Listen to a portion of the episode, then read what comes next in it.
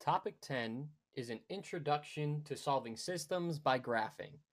It's a culmination of topics 1 through 9, and instead of just graphing one line at a time, here we are going to graph two lines at a time and see where the two lines intersect.